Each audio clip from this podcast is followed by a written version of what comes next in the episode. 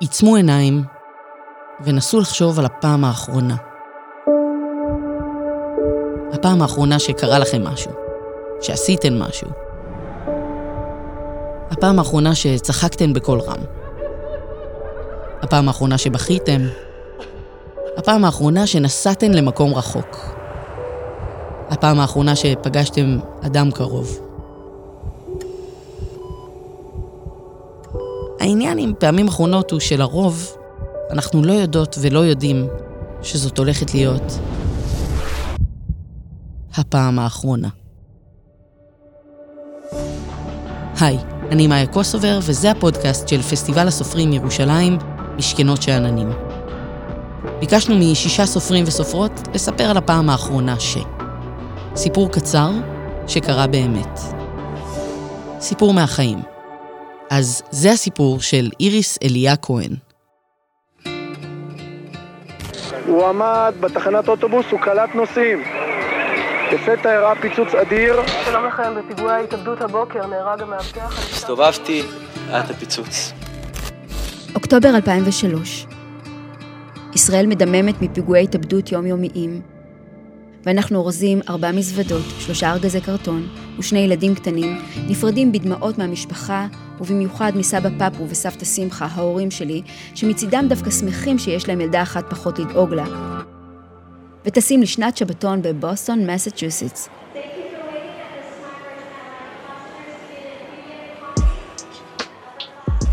בעלי, עוד מעט הגרוש שלי, הוזמן לפוסט-דוקטורט בהרווארד יוניברסיטי.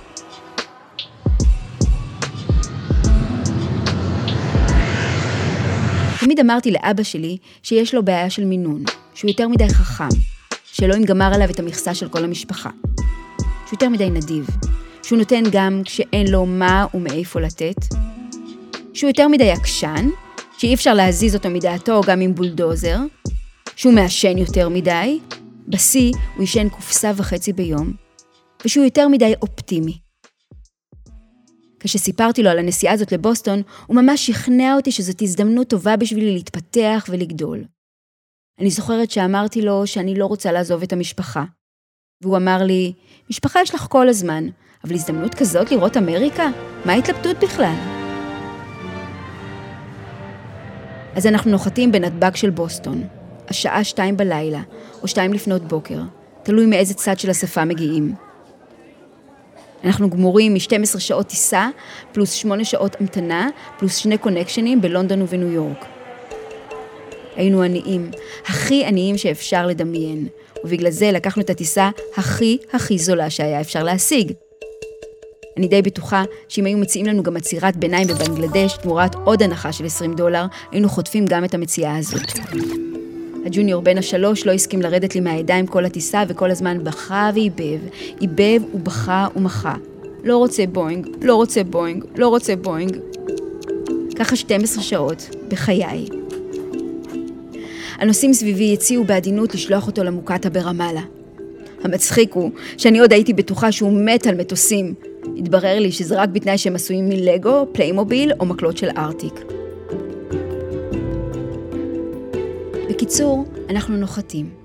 מוצאים בחנייה את הקרייזלר שקנינו מראש מישראלים שחזרו לארץ. מעמיסים את כל הכבודה, עולים על המסצ'וסטס טרנפייק ויוצאים לכיוון צ'סנאט היל ברוקליין. לדירה שגם אותה שכרנו בשלט רחוק, חודש קודם. בדרך יורד גשם משוגע, ועליי מוטלת מלאכת הניווט.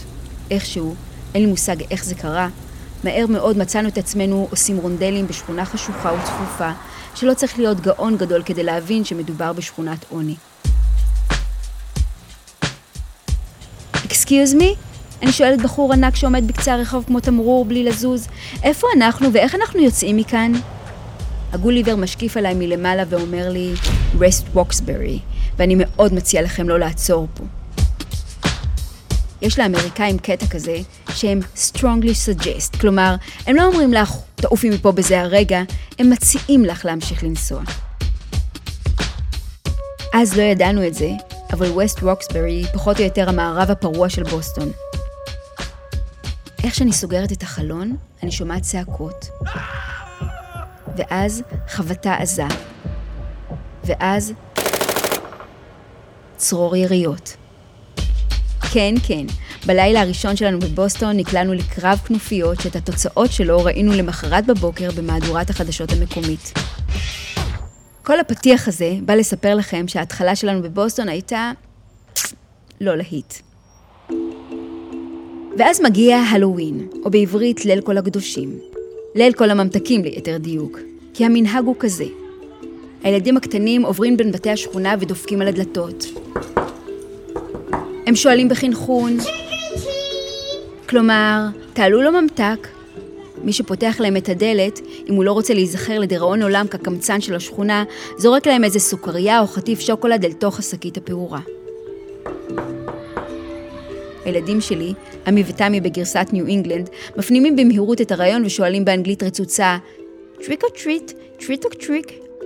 ואחרי כמה שעות גוררים שק מפוצץ ממתקים שסוגר לי את הפינה של הקינוחים לארבע השנים הקרובות. הג'וניור שואל, אפשר להתחיל לאכול את האפיקומן? אני משחקת אותה עם האחראית, כן, אבל כל יום אני מרשה רק ממתק אחד. עמי ותמי מתמרדים, אוף, אמא, תמיד הורסת את כל הכיף. טוב, אז שניים, אני מתרצה.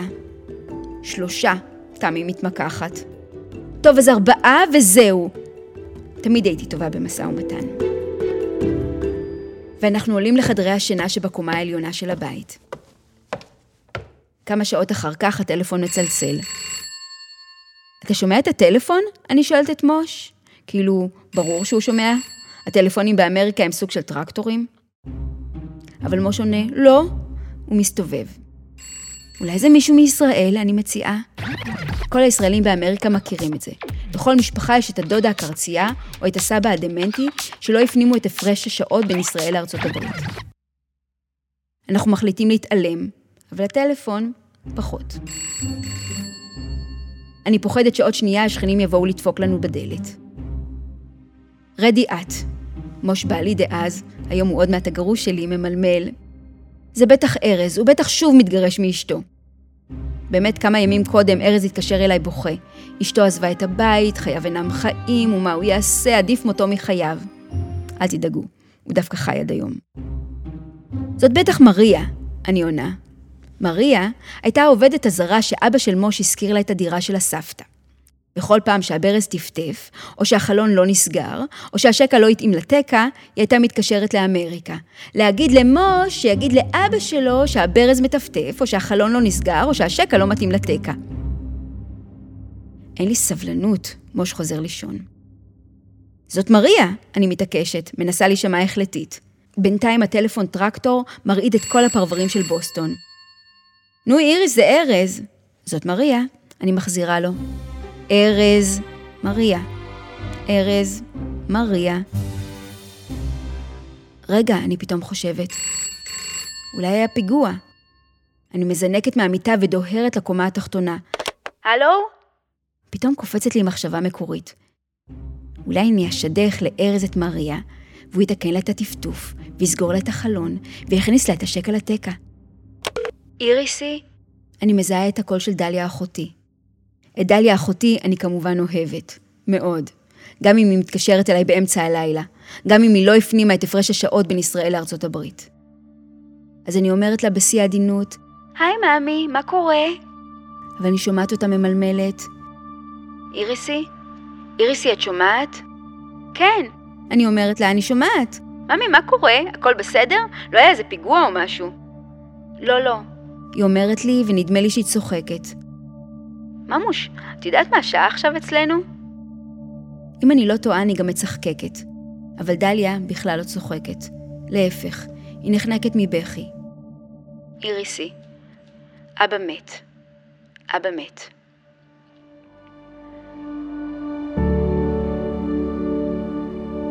מאותו יום אני זוכרת בעיקר את ההלם, ונסיעה לניו יורק, ושדות תעופה זרים, קרים, ואת כל החיים שלי חולפים מולי בסלואו מושן. ומאז, מאותו יום, אני לא מפסיקה לכתוב. כל הסיפורים האלה, הנסיעה, קרב היריות, הגלות הזאת באמריקה והגעגועים לאבא, ולכל מה שנשאר, עבר ונעדר, מצאו להם מקום בספרים. ויש מצב שבעיית המינון עברה אליי. אני לא מפסיקה לכתוב. אני לא מפסיקה לכתוב.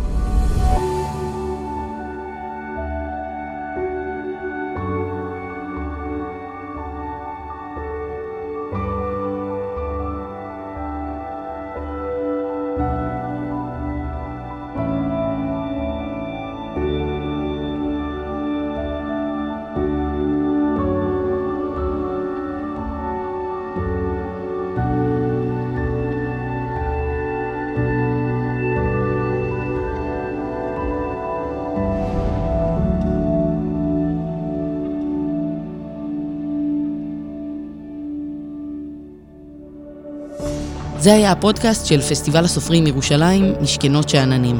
תודה ללירן גולוד, המנהלת האומנותית, לעינת אשדות, המפיקה הראשית, תודה למעצבי הסאונד המוכשרים שאמונים גם על המיקס, מור סיוון, עודד דוידוב ואסף רפפורט. אני מאיה קוסובר, ותודה לכם ולכן על ההאזנה.